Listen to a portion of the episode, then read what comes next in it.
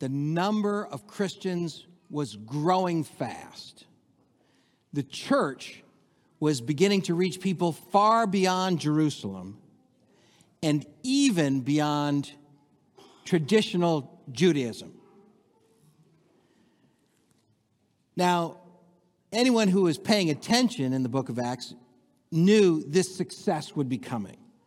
Of course, because you know, we're here in church today. We know how the story ends and how the church grows. But also because this kind of growth was something Jesus predicted. He said through the disciples, the good news would extend from Jerusalem to Judea and Samaria to the ends of the earth. And the disciples could see that happening in their midst. So we know the church is growing. But since you've been paying attention now through the first 12 chapters of Acts, you know that every time God's people start thriving in this book, Satan goes on the offensive. This time through King Herod. Some of you have been spending a decent portion of your lives thinking once something gets good, be careful, the other shoe's about to drop. King Herod is a name you've heard before.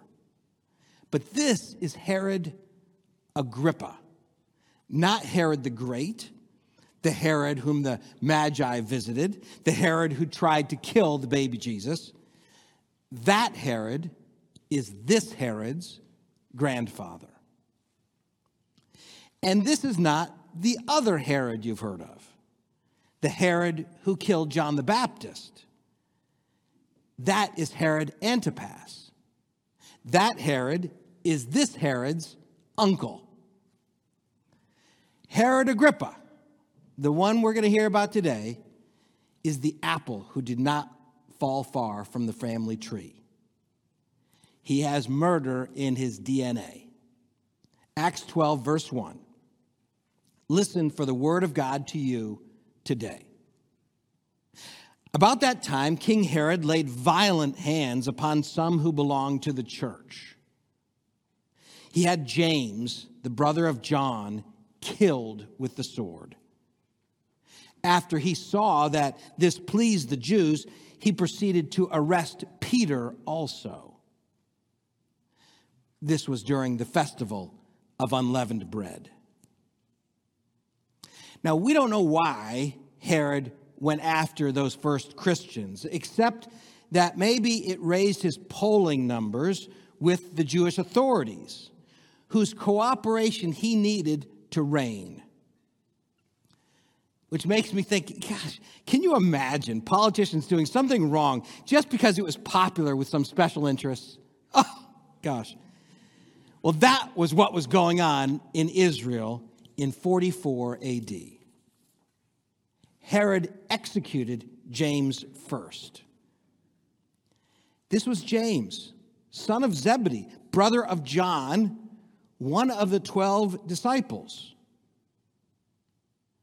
So, why eliminate him? Remember, Herod is doing this methodically, along with his brother John and Peter. James was in Jesus' inner circle. So often when you read the Gospels, you hear, and then Jesus took with him Peter, James, and John. This is the, the tight group that spent a lot of time together. James was one of Jesus' own right hands. Maybe the religious authorities gave Herod something of a wish list. And after James's name was crossed off, Peter was next on the list. But before we find out what happens to Peter, Luke, who we know wrote the book of Acts, tells us something really important. Luke says in verse 3 this was during the festival of unleavened bread, which to some of us maybe sounds like a throwaway line, but actually, spoiler alert, this detail pretty much tells us everything we need to know about how this story is going to end. Just by saying this was during the festival of unleavened bread, we know everything's going to be okay. Because the Feast of Unleavened Bread is another name for Passover. And what does Passover celebrate? How God crushed Pharaoh and freed the slaves. Passover is exactly when the chains of death couldn't bind Jesus and a mountain of stone cold rock couldn't hold him. Herod picked the wrong season, the wrong time, the wrong holiday to mess with God's people because freedom's coming. Luke continues in verse 4. When Herod had seized Peter, he put him in prison and handed him over to four squads of soldiers. We roughly think eight soldiers to a squad. Four squads of soldiers to guard him, intending to bring him out to the people after the Passover. Now, Herod, you can tell already, is not taking any chances with Peter. Ancient Jewish prisons were often constructed inside of caves with impossibly thick walls of solid rock. No windows, only one way out. So Herod assigns 32 guards to watch this one prisoner, Peter. He has Peter chained twice, and he puts two guards in the cell with Peter, literally on either side of him. Then the heavy iron door is locked from the outside by the final guard. Peter is in the first century equivalent of Supermax. Herod can rest easily knowing there's zero chance of Peter's public execution being ruined by an escape. Peter, you see, is not awaiting trial. He's being held just until the holiday passes, and then he's going to be killed like James before him. Just for a moment, imagine how you would feel if you were in that cell instead of Peter.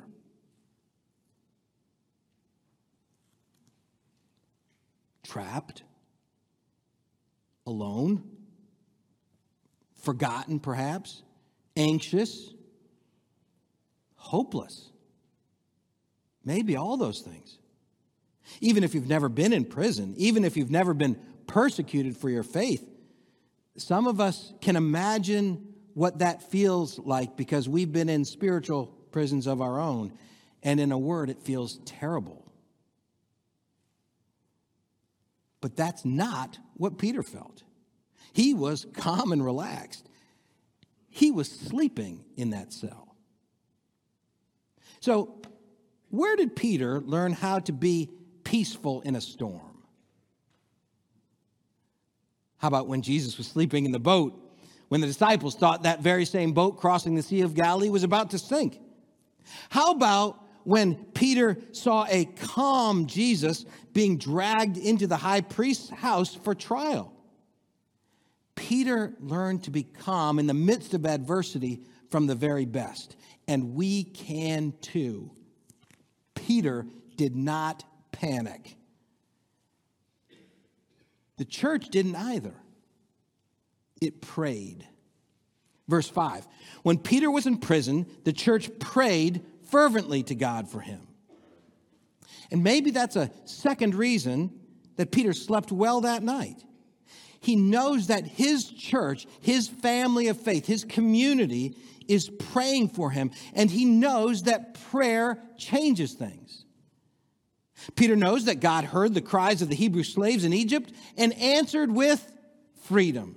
Peter knows that God heard Jesus pray in the Garden of Gethsemane, praying for deliverance and how God ultimately answered with freedom from that tomb. Peter knows that God hears the prayers of his people and God delivers freedom. Verse 6 The very night before Herod was going to bring him out, suddenly an angel of the Lord appeared and a light shone in the cell. He tapped Peter on the side and woke him, saying, Get up quickly. And the chains fell off his wrists. The angel said to him, Fasten your belt and put on your sandals. He did so. Then he said to him, Wrap your cloak around you and follow me. Peter went out and followed him. He didn't realize that what was happening with the angel's help was real. He thought he was seeing a vision. After they had passed the first and the second guard, they came before the iron gate leading into the city. It opened for them of its own accord And they went outside and walked along a lane when suddenly the angel left him. Then Peter came to himself and said, Now I'm sure that the Lord has sent his angel and rescued me from the hands of Herod and from all that the Jewish people were expecting. Oh my goodness. This is an incredible miracle for sure. It's just a wonderful story of, of God's deliverance and God's power. This would be enough miracle for most of us, but God is not done. Once Peter escapes, how do you think King Herod feels when he gets the news? He's embarrassed, he's angry, and more determined than ever to kill Peter. He has to save face. So, just like Agrippa's own grandfather, who flew into a rage when he discovered that the Magi had escaped, and then ordered all the innocent babies in Bethlehem should be killed, Agrippa flies into a rage. And he has those prison guards all killed. But as long as Herod lives, Peter's life is in danger. But God doesn't want Peter to live in constant fear. God doesn't want us to live in constant fear and anxiety either. Because God needs Peter to tell the good news of the Messiah and build the church. God needs us to be free, to tell the good news, and to build this faith community as well. Anxiety gets in the way of that. So anything that causes anxiety and fear, that needs to go. God knew that for Peter to be free, Herod had to go. And God takes care of that too. A few days after the escape, Herod is dealing with a completely unrelated foreign policy issue. People from a neighboring country, Tyre and Sidon, came to his palace in Caesarea asking for food aid. And Herod doesn't like them, but he schedules a meeting with them anyway in the largest stadium in Caesarea. It's called the Hippodrome. It's where chariot races were held. You can go and see it today. It holds 10,000 people. All these visitors from Tyre and Sidon are there. And Herod loves an audience so he dresses to impress. The historian Josephus tells us that Herod himself wore a robe woven from silver thread for the occasion. And when the sun hit it just right, the effect on the crowd was blinding. So when Herod comes out to give his speech, the crowds are literally blinded. And when he speaks, they say, this isn't the voice of a human, this is the voice of a God. Herod, age 54, was dead within days. Some say he was poisoned. The Bible says it was worms that killed him, worms sent by God. And when the story ends, Peter is free and Herod is dead. The danger of hearing a story like this is, is to think, you know, it's just too good to be true. These things don't happen today. Um, it's all made up just to make people feel good. But I can tell you, we know from history that Herod was a real monster. That Jesus, uh, excuse me, James, the disciple, was really killed for his faith like Stephen and Jesus and John the Baptist before him. Peter was in a real prison and he actually escaped with God's help. If we're honest with ourselves, you and I know that evil itself, in some form or another, whatever you call it, wherever you find it, evil is real. Prison walls are real. Death is real. Some of you know that just too well from the losses we've experienced as a congregation in the last several weeks. Villains are real too. People who are out to hurt and destroy and damage and instill fear in others. There are real Christians in real prisons in some parts of the world today because of their faith and because of those villains. Many real Christians, just like us, live in fear and hiding.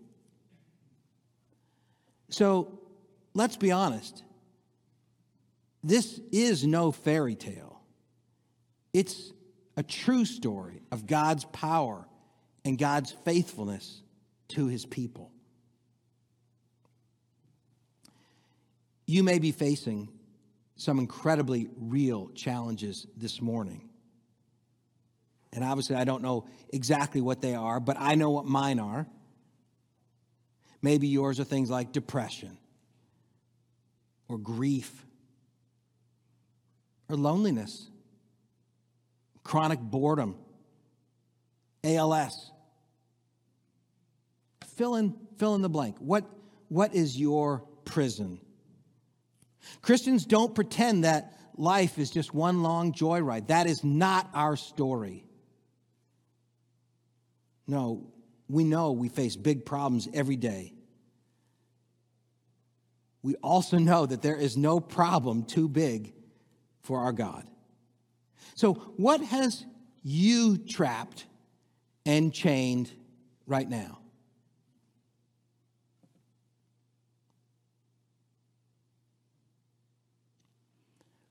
Whatever that is, get some sleep tonight because God's got this. Who is coming for you? Tell your own personal Herod, you can't stop me. God's got this. God is not going to forget his faithful children. And God doesn't set us up to fail. Remember how Jesus said to Peter, You are Peter, and on this rock, on you perhaps, I will build my church, and the gates of hell will not prevail against it. So Jesus told Peter that Satan doesn't stand a chance against God's people filled with God's Spirit. And what was the final impact, the final outcome of everything that Herod did to stop the church? Verse 24 the word of God continued to advance. Next week, we'll watch the church spread even further. But before we end today, let's pray. Today, Lord, we pray for people who are being persecuted, threatened, and killed for their faith. Give them your protection, and if it be your will, give them escape and freedom. Give them boldness in standing up for what they believe. And give us boldness too as we live out our faith. Help us to use the many freedoms we have to spread your message of love and grace and justice and mercy to everyone. And we pray for people in prison for any reason. Give them hope, keep them from harm. Help them to use this time to help others and themselves. Send your angels to remind them of your presence and power and to lead them to a future of freedom. And we pray for ourselves today. Many of us feel trapped, stuck, and overwhelmed by our circumstances. Free us from whatever fears, habits, and sins bind us. We thank you for Peter's miracle and for the miracle of your powerful love every day. Amen.